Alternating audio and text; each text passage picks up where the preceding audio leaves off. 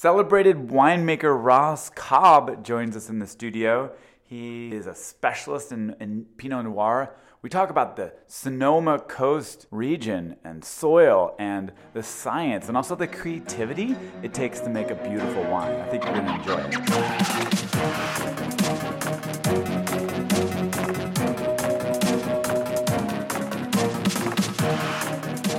it. Ross, um, hey, listen, thank you so much for coming. I had the pleasure of having some of your beautiful wine with my buddy Matthew Perry. Yes. And and I asked him, uh, hey, I've been dying to have a, um, a winemaker on our podcast and kind of explore the creativity that goes behind winemaking. And he introduced us. So cheers to Matthew for that. Well, thanks for having me on. Yeah, man. Um, so yeah, and here we are. So I want to. I would do it. That's this is what I'm so interested in in all these things that are made and handcrafted. And in your case i guess so much science. I want to know how it's all made from the creative perspective. And you know do you to, to explain that to us do you need to start with uh, the science? Or can you just launch into you know the, the beginning or sorry the end in mind? Like how do you what's your process? Well winemaking for me is started with the soil. Uh-huh. Because that's where the vines are living and yeah. this the microclimate, the climate, yeah, and the the wine is basically made the the style of the wine, the you know subtleties of the wine, the secondary aromas of the wine are uh-huh. made in in the place. So the soil and the climate that that uh-huh. vineyard is plant is planted is going uh-huh. to really drive the style of the wine, the, the complexities. So of the wine. Cobb wine, uh, Cobb wines. Uh, mm-hmm. Uh, where is where are you growing? So we're up in Occidental area, so yeah. West Sonoma Coast by Bodega Bay. Yeah. So the little Coastlands vineyard that my mother and father planted back in '89 uh-huh. is right on the hilltop above Bodega Bay, just north of Bodega Bay, Salmon Creek officially. Yeah. So you can see the from the vineyard up there. We're at about really? 1,150 feet. You can see Bodega Head, yeah. and you can see the rocks off of Jenner. So we're just kind of just south of the Russian River mouth, up at about 1,150 wow. feet. Uh, you grew up there too? Well, I actually grew up in the Bay Area here. And my father worked here in the city, and my mom is an artist and worked in art um, magazine layout. Uh-huh. And uh, and then when I graduated from high school in my mother and father moved up to Sonoma County yeah. and planted this little vineyard and built a house and, cool. and had been living up there ever since. So I know that well, that area pretty well. Uh, mm-hmm. Uh, one of my uh, our first houses we uh, bought and renovated. was because we couldn't afford anything in San Francisco, we bought this little shack in Jenner, California. Mm-hmm. So I've driven all over those roads. There's a road that comes from Occidental down to the one. What is that? Coleman Valley Road. Uh huh. Yes. So we're right off of Coleman Valley Road. So you take to get to our place, you go from Occidental on Coleman Valley Road going west, mm-hmm. and then instead of taking that sharp right toward the coast mm-hmm. down the valley there, you go straight and it turns into Joy Road. Mm-hmm. And Joy Road, literally 30 seconds, you take the first right mm-hmm. on Fitzpatrick Lane.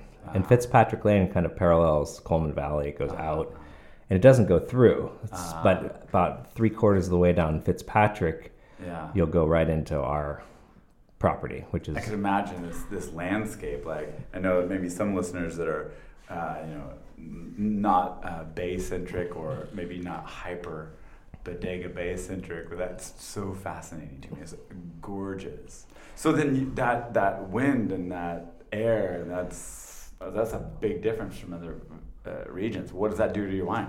Well, yeah, it's a very, very similar climate to San Francisco, you know, uh-huh. or Bolinas Ridge yes. above, you know, Bolinas and you know Mount Tam, just another what thirty miles north. Mm-hmm. But we, um, yeah, the, the we have the fog and the wind and the kind of drizzly fog, just like mm-hmm. you get in the sunset here in San mm-hmm. Francisco, and it the vines just are just pummeled by fog and wind and you know dripping fog all summer long, as you know. Right. The spring is actually pretty nice, and fall is pretty nice. Yeah. So we actually have a great climate for ripening the grapes in fall. Uh huh. Oh yeah, yeah. But we have a challenging summer because it's just Doesn't foggy and then it's sunny and then it's foggy and so the vines kind of stop and start and stop and start and Ah. stop and start.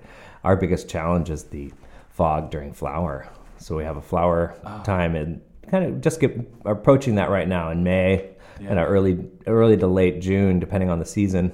Uh-huh. We'll get flower and the vines want to pollinate and Yeah. and it's the pollination is dependent on the climate. So if it's cold and foggy, we get very little fruit. So we'll get these really low yielding, high quality years, Mm-hmm. and then we'll have kind of moderate years when the sun is out during flower. Mm-hmm. So that's kind of the most challenging part of us growing out there is it's Uh-huh. this heavy fog during flower.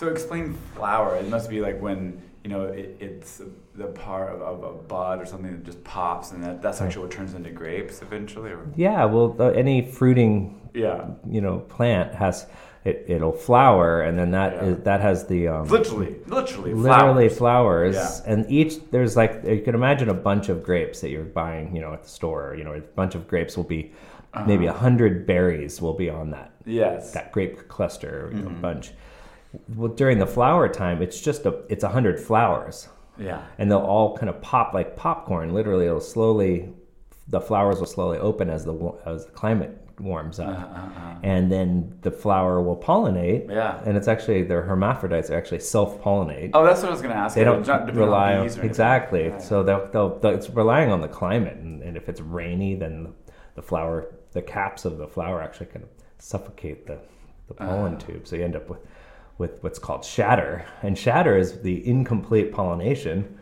and shatter will basically determine how much how many berries are actually going to survive and become full sized plump berries, you know, at harvest time. So we'll end up having 50% shatter or 70% shatter. And you can hmm. imagine 70% shatter means you only have 30% of the actual grapes on that Right. bunch. It's kind of like the metric system. You have 100 berries basically, Yeah. and each one weighs about one gram. Uh-huh. And so you end up with a 100 gram bunch or you end up with a 30 gram bunch or a 50 gram bunch. And that, that's basically determines our yield or how much wine we can make per acre out in the vineyard. Yeah. So the business of making, you know, wine, I- I'm sure that. What do you water your vineyard? No. Yeah. There's plenty of moisture. Yeah, we well we get a lot of rain and and the winter, of course. Yes. As we did this year, we had almost 85 inches this winter. Mm-hmm. Um, but we've had years where it's 35, which is kind of a drought year, which is still Mm-hmm. enormous. Um, the summertime, the vines are So the roots are so deep. How, have- how deep? 25 feet? yeah, 20, 25 feet, depending on the soil. If you have soil that's sandy, kind of loamy soil, the roots will just keep going down forever. You can get roots that are, you know, 40, 50 feet deep. That's incredible, right? And then they're, like they're completely in- illogical. in- independent. They, they're, you know, they they don't need any irrigation, of course, Yeah. unless there's just sand and no water down there. But Yeah. um, we we're up at 1,100 feet. These Yeah. vines that my mother and father planted at Coastlands Vineyard, and it's alluvial clay loam soil, sandy clay loam soil. And if you're a gardener, you know that's great soil. It has Mm. like water holding capacity, nutrient holding capacity, which is that clay, Mm-hmm. and then it has porosity, which is that sand and the silt. So it So- allows for air and flow and, Yeah. and, and for the roots to scavenge for water and nutrients. Uh-huh. So we have a unique vineyard up there because it's up at 1150 feet. So it gets a lot above uh, most of the fog, not a lot of it, but Mm-hmm. most of the fog gets pummeled by the wind and the fog. Mm-hmm. But it also has this really beautiful soil up at Mm-hmm. elevation. Usually you have nice, beautiful alluvial soil at kind of sea level or, you know, Yeah. down in the river valleys. Well, this is a unique area where it was uplifted marine sedimentary soil. So it used to be kind of along that Oh, bodega, yeah. kind of it used to be the beachfront or an Yeah, yeah. alluvial river or, you know, wherever it was before it got lifted. yes. And it was lifted during the, you know, the uplifting of the Pacific. yeah. The, the Coastline. ocean plate was going underneath the continental plate. Okay. Kind of lifted it up there. So, Uh, time stamping that like what one million years ago. yeah, something. I think it was more than that. I don't, I, my geog- geography is a little rusty. I'm gonna Google it later. It's, I think it's probably more like 100 million, but maybe it's 50.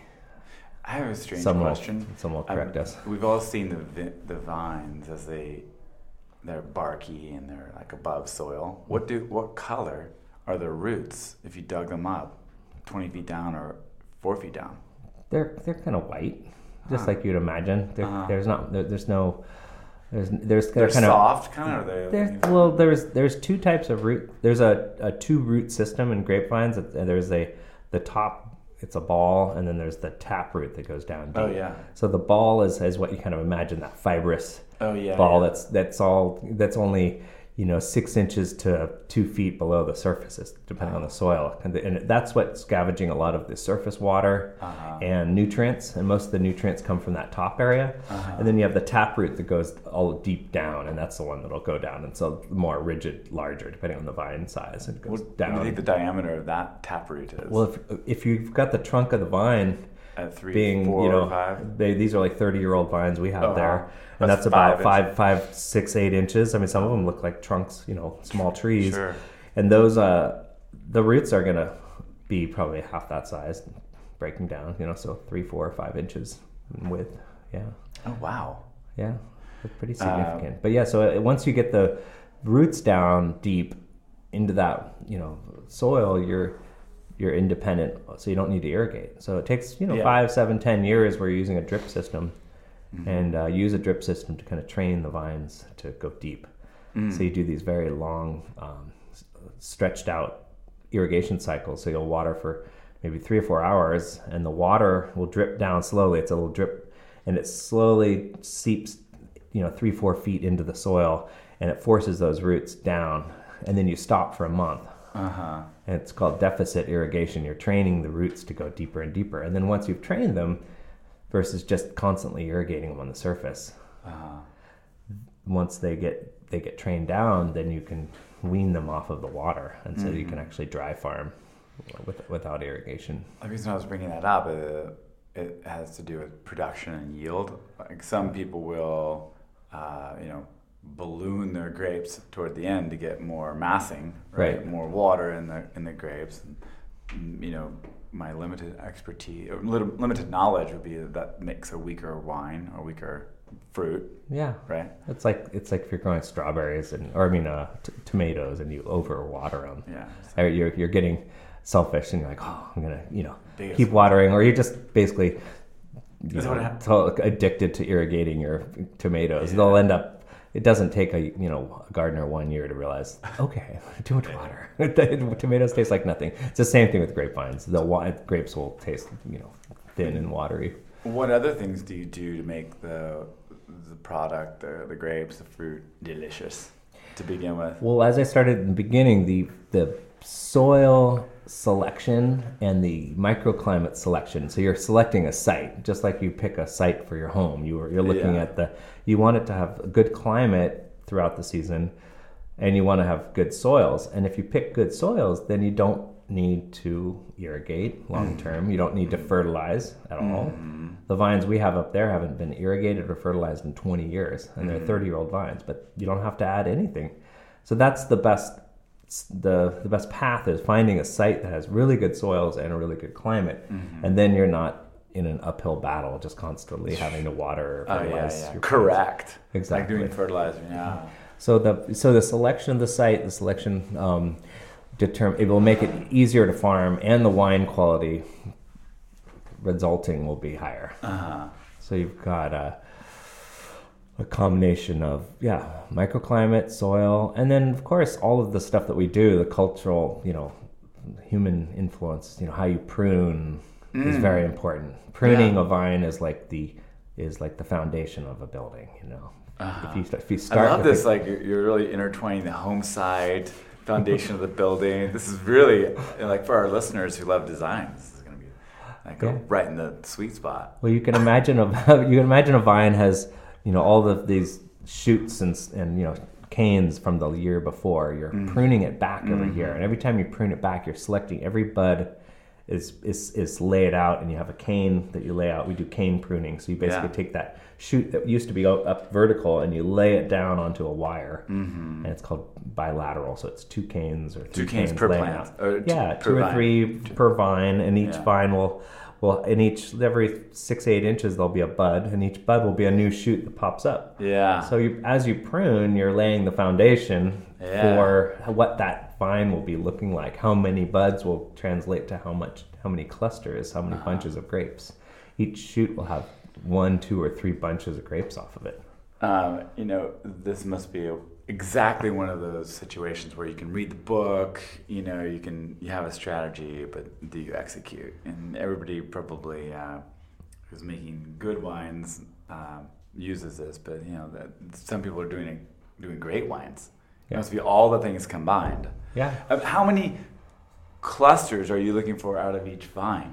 Well, it depends. It's similar to you know architecture and design. It depends on how uh, what the spacing of the vines. So Ah. you can have a um, the vines could, are are in a on a grid obviously, and you've got like a large wide spacing would be six feet between the Mm-hmm. vines, and then nine feet be- between the rows. So you Yeah. can imagine these rows going down, and the vines are spaced for in this case six feet between. Mm-hmm. And so you've got three feet on each side as the, on, a, on a bilateral cane system. So you're stretching out the Mm-hmm. cane one way and the other. So you've got about three feet to stretch on either way. Mm-hmm. That's six, and then nine feet would be where you drive your tractor down the row, right? So it's, it's nine feet. That's pretty wide spacing. and then four by eight would be tighter spacing. Oh, okay. Three by would be a meter. You know, three by Yeah. six would be really tight spacing. And I've need- seen these um, in Healdsburg. So we have this place in Healdsburg. Mm-hmm. Uh, I've seen these tinier, the skinnier tractors. Yes. I've seen older vineyards have like wide. It must be the nine. exactly. And then what's the? Are they going to the eight? And, They're going like like uh, meter by meter in some cases. Some some cases it's three by three feet. Or three, um, a lot of times those wide close spacings are about three or four feet between the vines, Uh-huh. and then about six or seven or eight feet between the rows. So let's have smaller seven. tractors. and you need to have those little tractors. You actually need to get those ones with the track, you know, the actual Oh. tractor, because a lot of the crawlers they're called with the actual, you know, like army tractor. Oh. Yeah, yeah. Those those will actually go down the really narrow rows. They're very low profile, so they don't tip over in Uh-huh. that, with that wide, Right, you know, with right, that right. narrow um, wheelbase. Yeah. And you can get down these kind of steep hills, and you could turn around on a dime. and Yeah. you can come back up the hill, and you're versus a wheeled tractor. It Yeah. has you have to have a little more width, you know, wheelbase. Yeah. So we yeah, so it's kind of funny because some people will actually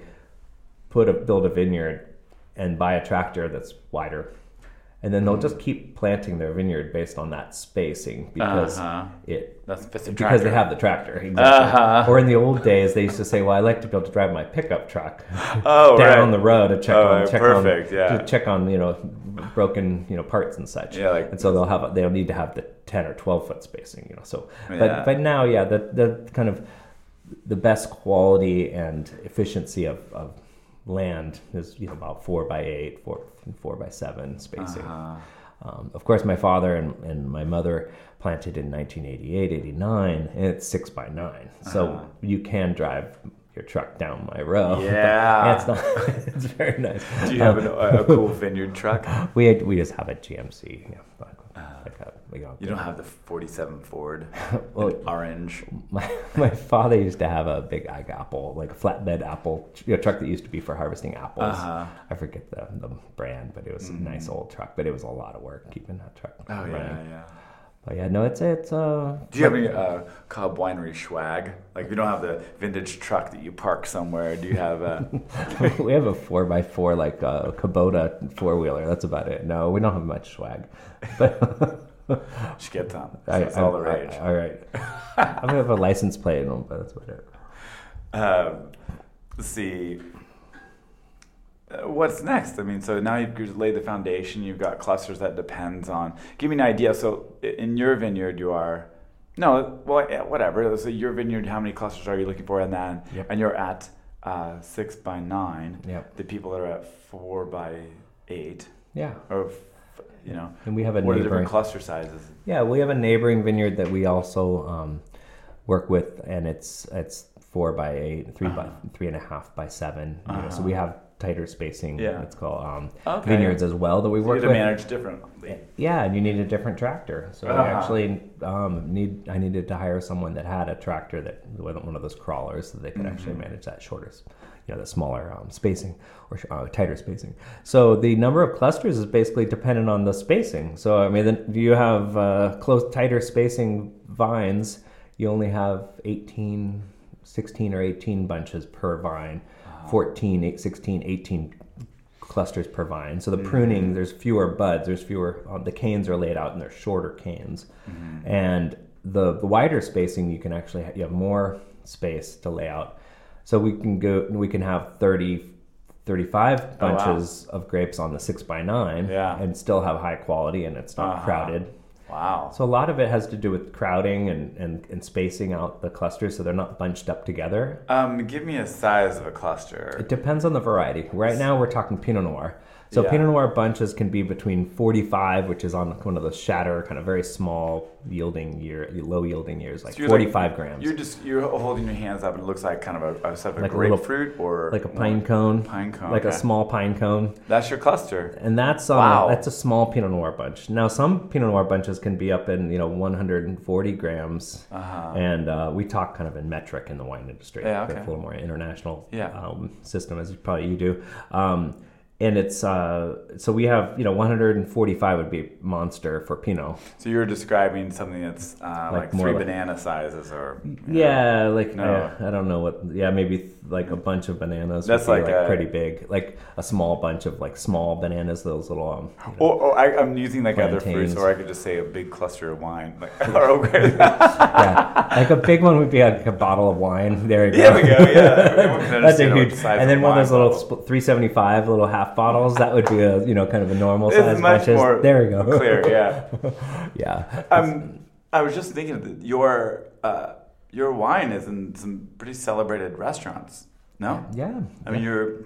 Can you tell us uh, some of those? Sure. Yeah. So the, when my father and mother and I started Cobb Wines in 2001, our vines were about 10 years old, and we had seen Williams Selyem Winery buying our grapes, and they still buy a small block of our vineyard. Uh-huh and selling um, the wines at you know 50 60 dollars a bottle mm-hmm. and selling them in restaurants for 100 120 dollars a bottle i was mm-hmm. like wow that's, that's pretty good business so we when we started cobb wines in 2001 we decided okay let's we made 100 cases 120 mm-hmm. cases which is five barrels mm-hmm. and we immediately just sold to as many restaurants as we could. We got 25 restaurants in California. My father and I put together a list of all the restaurants that we think we want our wines in, mm-hmm. and um, you know.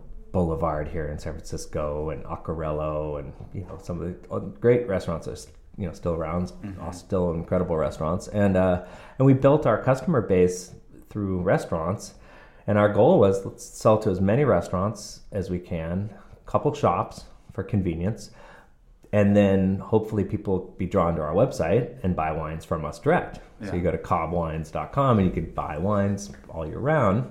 But that's that was our plan was to start with this restaurant base and get mm-hmm. all the sommeliers and all the you know all the waiters and all the mm-hmm. customers ex- comfortable and familiar with Cobb wines and start this buzz. And so that's what we started in 03 when our 01 was released. Mm-hmm. And now we're in about gosh, probably 500 restaurants around around the world. And how many cases do you produce a year now? Only about two thousand.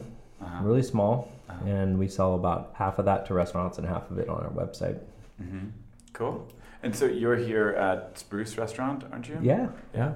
Uh, that's uh, my buddy Tim Stannard. He was on a podcast too. Oh, great! Yeah, yeah. We did a wine.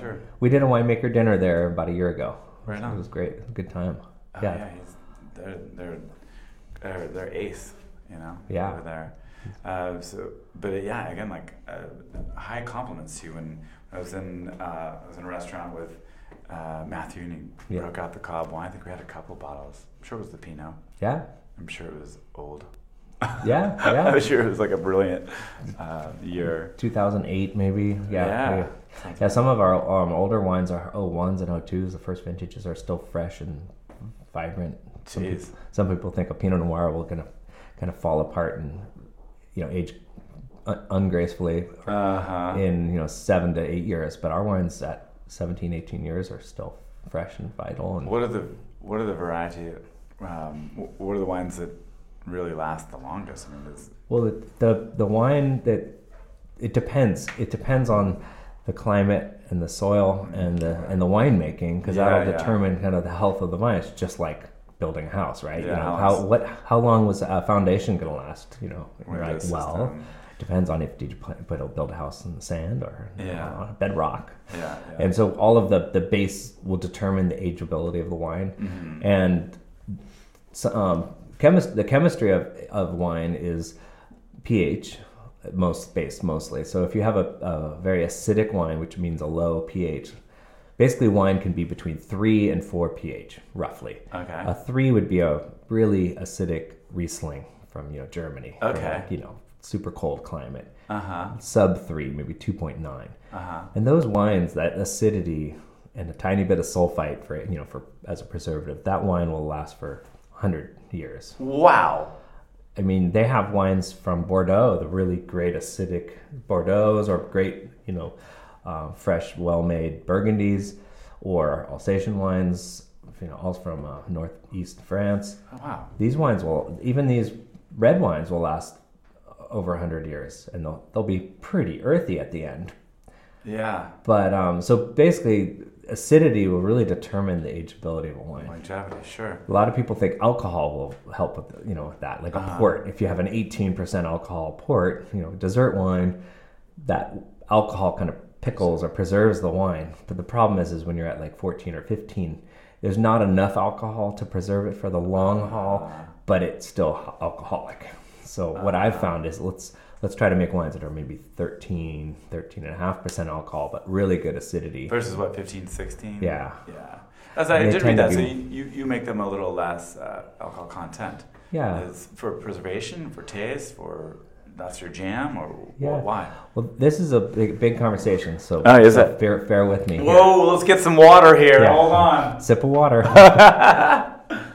With more coffee. Yeah. No, here we go. Coffee. yeah. So so the um the the and this has all happened naturally for me. Literally, I haven't read a book or had conversations with you know Hans or something. There's no like there's no what guiding light. It's just something I've learned just Yeah. by doing it. you know. And um, most of my knowledge is empirical. It's just by learning, by Mm-hmm. making mistakes, and having conversations, and drinking wine, and, and reflecting on. Mm-hmm. So what I've learned over time is that when you pick a uh, Pinot Noir, for example, use Pinot Noir in this example. It's mostly what I make. If you pick a Pinot Noir grape at say 23 Brix, which is basically te- um, temperature, it's a um, measure of sugar percentage. So it's if you have a Brix of 23 or percent brick Brix of 23, it converts about to about 13 to 13.5 percent alcohol. Uh-huh. It's about a 0.585 to 0.6 fa- factor from sugar to alcohol. So you're trying to say you're Uh-huh. This making is a science. wine. If everyone who's listening Yes. right now, he broke down science. That was Yeah, awesome. The factor is about 0.585 is what I use. And so the conversion, so if you have an alcohol that's at 13.5, uh-huh. The wine is going to be a lot more palatable. It's you're going to be able to drink Yeah. it with food. It's not going to overpower food. Yeah. And so 13.5 Pinot Noir, 13.5 alcohol Pinot Noir can go well with everything. Every- And so, what's when- normally Pinot, Pinot is uh, at 16? Is that it? No, most I think the average is probably in the industry from a California Pinot Noir. Uh-huh. Let's just say from the let's just call it a Sonoma County Pinot Noir. The average is probably 14.2. Okay, okay. A little bit difference, higher, but like little bit higher, That but- little bit really matters. But like when you get up into 14.2 and above, it becomes a little sweeter, not necessarily Uh-huh. sugar sweet, but it, the alcohol and the glycerols, which is that kind of the texture of the wine, it start, starts to taste more sweet. Uh-huh. And um, so when you're getting it, when you're in that 13.5, it's just, it still has the, it still tastes like the wine. It doesn't taste like a, a liqueur. Like it doesn't have yeah. that kind of sweet kind Yeah. Yeah. uh, sweet uh, impression. So first I've noticed is the wines of like 13.5 are really fresh and they they have um, they they age well, but it's also just really food friendly and fresh. The Yes. second factor is the pH, you know, the acidity. So if you have a if you're picking the grapes a little bit earlier, Earlier, yeah. less ripe, there's more acidity, meaning the pH is Yeah. lower, And that's what you do. and that's what I do. And then the wine will end up aging a lot longer. Right. And then the other side of it, the third is that when you have a wine that's that's more fresh and ferments clean, there's less oxygen and there's less aldehydes. And aldehydes are created when the wine is in contact with oxygen. So Ooh, when, so when- this is the, the, the process. exactly. you, so um, so what do you have to do? So the pro- yeah, so the process of winemaking, there's anaerobic winemaking, and which is basically you're trying to keep it under carbon dioxide in its early stages. You could imagine picking, you know lettuce at the market and immediately putting it into like a CO2 fresh you know with misters like they do in the supermarket yeah. already. But you can imagine keeping it under CO carbon dioxide. Uh-huh. that'll keep it from oxidizing. So we do the same thing in, in high-end winemaking anaerobic. We'll we'll pick the grapes. We'll pick them at night so it's cold. Get out! Yep. Immediately with headlamps. Get out! Yep. We pick it at night. It's actually a lot more safe. It's cool. And there's no there's no shadowing from the sun.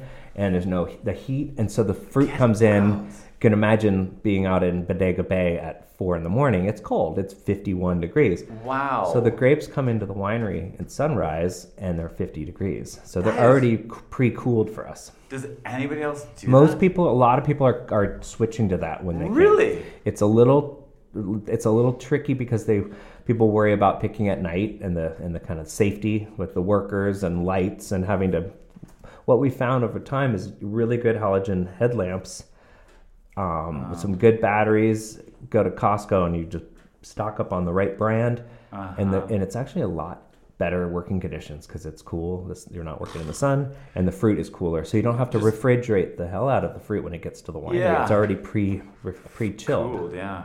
So that's a big part of it. Then once it gets into the wow. winery, you can imagine this. As soon as we start cutting the fruit off, you know, destemming the fruit, or if we're doing a whole bunch, as soon as we're putting it into the fermentation vat, we're uh-huh. layering it with carbon dioxide. Uh-huh. So we're k- taking it from a cool environment and then immediately putting it under carbon dioxide, uh-huh. and then it lets it sits there for six seven days, yeah. cool, under carbon dioxide, yeah. and that keeps the fruit from browning. You can imagine when you have a, a, apple that you cut and leave it on your counter, it turns mm-hmm. brown. Well, it's the same thing with grapes. If you you, as soon as you kind of damage or slightly, you know, break the skins of the grape, it uh-huh. starts to brown. So yeah. the key to having making a fresh wine and one, a wine that will age a long time too.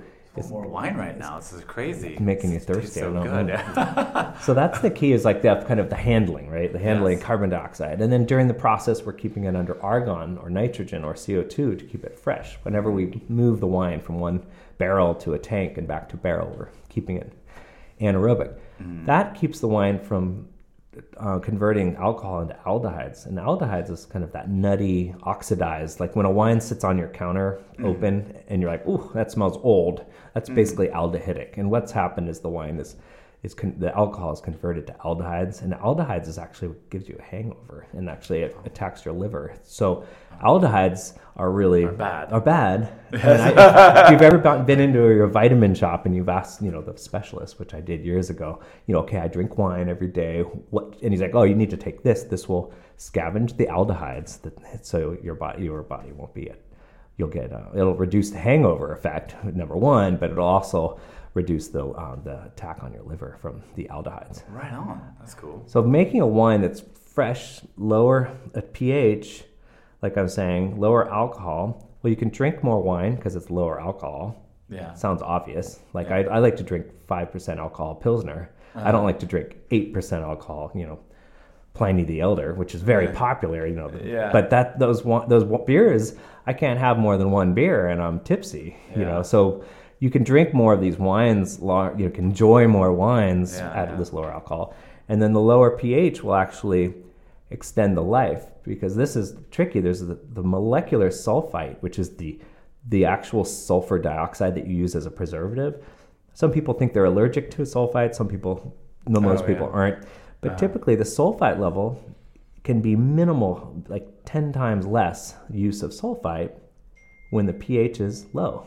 So uh-huh. if you have a pH of three, you you can add 10 parts per 1000000 uh-huh. If a pH of four, you need like 80 parts per million. So to do the, to to uh, protect the wine the same. Well, people say the sulfites also give them you know a headache the next day. Yeah, is that well, true? Well, that's the fourth fourth component. It's actually histamines that often cause the headache. Histamines, like you take an antihistamine for you know for allergies, like right now yeah. you know, I've got you know pretty bad allergies. You you can take antihistamines to counteract the histamines. The same thing with wine. A lot of wines that are kind of cheaply made or poorly made or kind of haphazardly made will will will um, have histamines, and histamines are produced during the ferment during the fermentation process. Uh-huh. And, it, and I won't go into why because it's really complicated, and I get lost trying to explain it myself. But basically, uh-huh. some wines have higher histamine levels than others my wines actually tend to have very low histamines, and it has to do with the very clean, um, tidy cellar and tidy winemaking. Yeah. And that that'll produce a wine that has lower histamines, which doesn't get you a headache. Most people think it's sulfites, but it's usually histamines.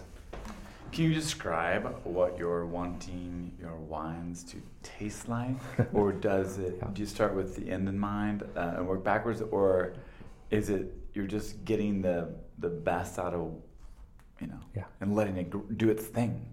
Yeah, I my main focus, aside from all this technical stuff with histamines and aldehydes and Yeah. alcohol and sulfites, my ninety nine percent of what I focus on when I'm making a wine is the aroma.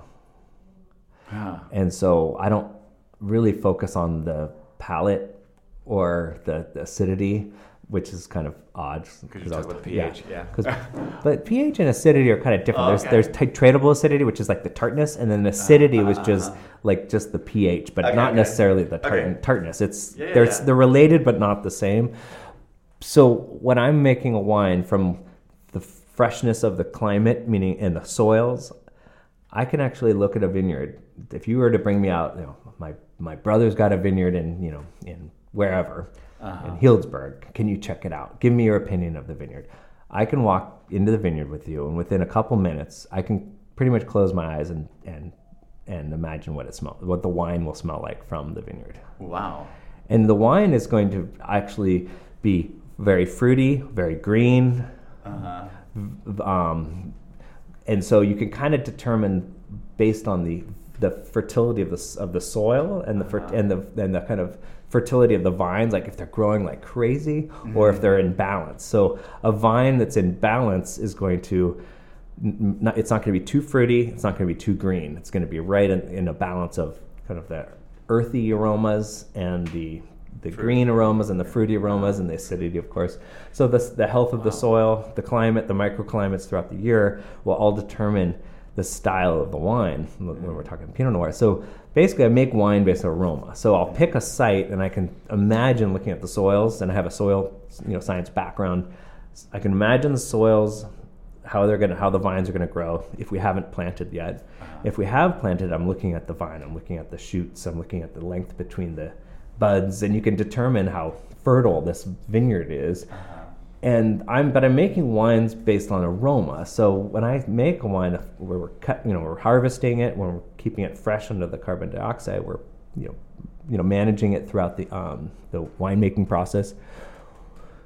I'm basically making wines based on aroma, and um, I love when you have these big glasses that people you know invest in these big Yeah. Riedels or whatever, and you're you basically I'll sit there and smell wine. You, that's the biggest stereotype of winemakers that they'll sit there and just swirl and smell a glass and not even taste it for like 20 Right. minutes. And it's kind of a, a joke, but it's actually the what we do because I'm I'm actually looking and smelling the wine, and that's I'm I'm dissecting the aromas of the wine because that's it's reflecting on all the stuff that was done So either some other winemaker or yourself. So riddle me this, um, riddle maker.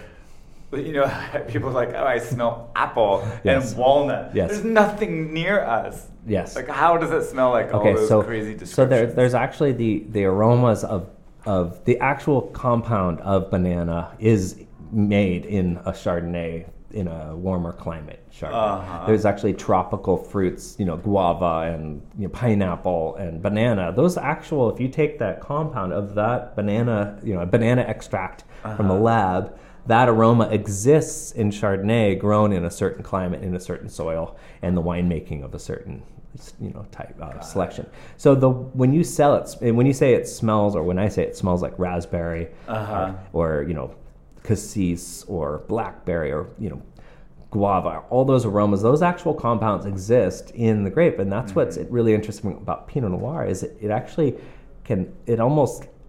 And I was explaining to this, to my ten year old when she was you know five, like because Uh-huh. she had the same question, like, do you add raspberries and cherries to this grape? Because you keep sa- suggesting muddle it, yeah, you know, in there. And she was like, I'm gonna make way better wine than you, Dad. I'm gonna add raspberries and cherries and.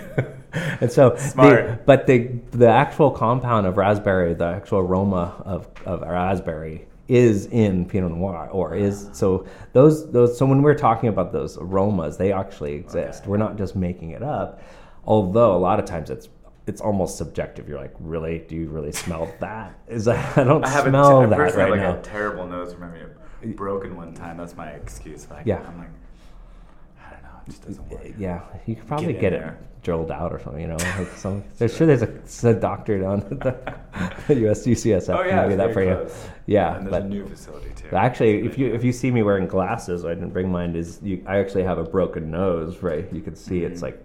Mm. I actually had a, an empty wine barrel, which only weighs about you know 80 pounds, but still I had it fall off of one of the metal racks onto my my forehead and broke my nose when I was 22 or 32 uh-huh. and uh, it didn't affect my nose. If anything, maybe it I, created like, this monster. but it, it is uh, it is still functions. But yeah, no, you have to be careful your nose. So you are starting with the the end um, in mind, and that you want to pull out the best aroma. Yep. That's your that's your goal. And like, are there are there levers you can pull, or is it pretty much all predetermined? Uh, you know, from the season, from the growing, and obviously from the soil and yeah. the climate. I mean, yeah. So you, is there you, any like thing you can do to modify it in the in the final stages? Definitely. I okay. mean, that's that's the enology or the wine chemistry of, of you know how, how do you how can you manipulate the the winemaking process to, and usually that that the techniques or the you know the wine tweaking mm-hmm. is is done to kind of to kind of ward off a fault or a you know you've gone down the wrong path. Oh, right. Like if it starts to smell like you know like yeah. rotten egg or you know so when the wine starts to go south on you you can you can use um, winemaking techniques. The, when you're when you start with a good grape, you know, good climate, you know, all the variables, you pick it at the optimal time, at the right, you know, in the middle of the night you bring it to the winery and the optimal da da da. Typically, don't need to do anything. You don't need to tweak it. You don't need to like mm. how you know feather in this or add this or tweak it this way. You can just let it. You just basically it's more of a mechanical process where you're like wow. stirring it properly. Like you're stirring your soup. You forgot to stir your soup. You know, it's like you basically can mess it up or if you're on the yeah. ball. You, so you're basically stirring it and turning over the grapes as they're fermenting which is called punching down, and then you can, um, you know, you can pump over, which is mean pumping the juice over and over. Do you so um, so the purest is uh, the pure way, the way you'd like it to be, is everything's perfect, mm-hmm. and there's no corrective courses. Do you uh, do you mm, or sometimes the corrective course is just as good? I've got an example I'm going to use. Yeah. Actually, I'll go ahead and tell you.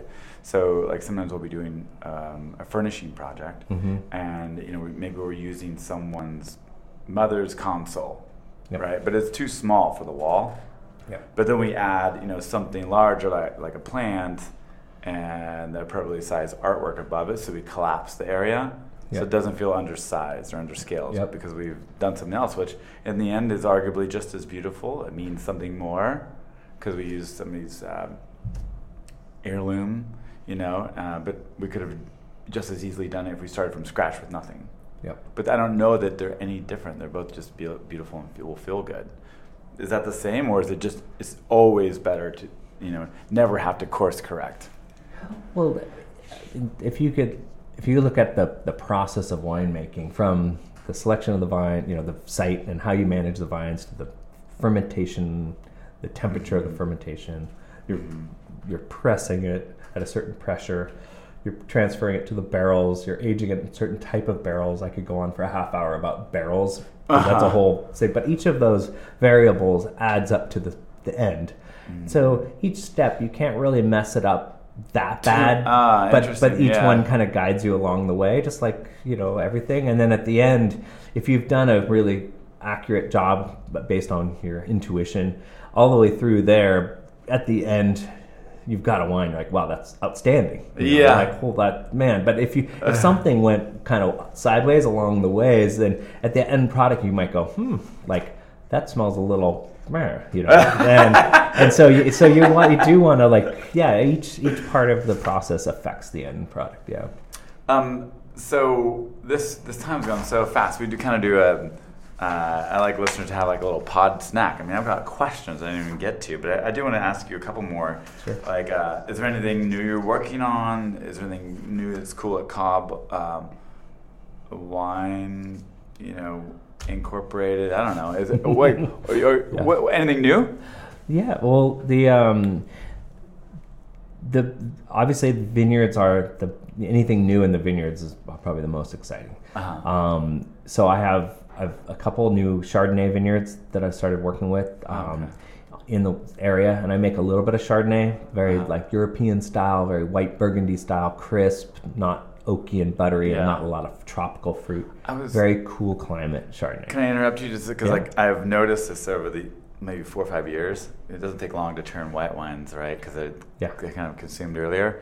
Uh, but you know the, the the amount of time we used to hear five and eight years ago, like oh is it Chardonnay? Oh I just don't deal with it. It's too buttery, you Yeah. know. Yes. And I like the Sauvignon Blanc because it's crisp. But now you taste the Chardonnay and it's like everyone got the message. Yes, They're crisp and neat and light. yes. Is that true? It's true, and it, and every once in a while I'll I'll meet someone that's like, oh, I just love that buttery oaky Chardonnay. I'm like, ah. okay, so it's you know, so we don't want to like swing all the way in one direction because it's there are people that like It's that true. richness and and it basically the Chardonnay, the crisp, light, lighter, more Sauvignon Blanc style Chardonnay. Yeah. we say Chablis region of Burgundy is is that spectrum, and then the southern part of Burgundy down going into like where you know um, um Lyon, you know, down in the Beaujolais area, the southern part of Burgundy, those wines smell like Carneros Chardonnay or like a Napa Chardonnay. There's that riper, richer, and the oak and the and that butteriness ah. is all a, a reflection of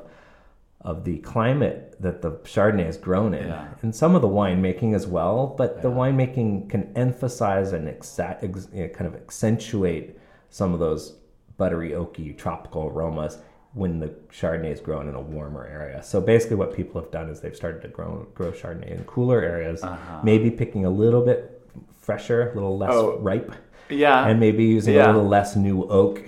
And then all that spectrum goes from that kind of buttery, oaky, tropical Yeah. spectrum into more of a crisp. And there's people that love both sides. So you just Yeah. want to, you want to make a wine. I want to make a wine that that I love to drink, and then Yeah. hopefully people will follow and, and agree with me because Yes. you can try to follow trends, but if you really want to make wines that you love, Well, wasn't there the trend?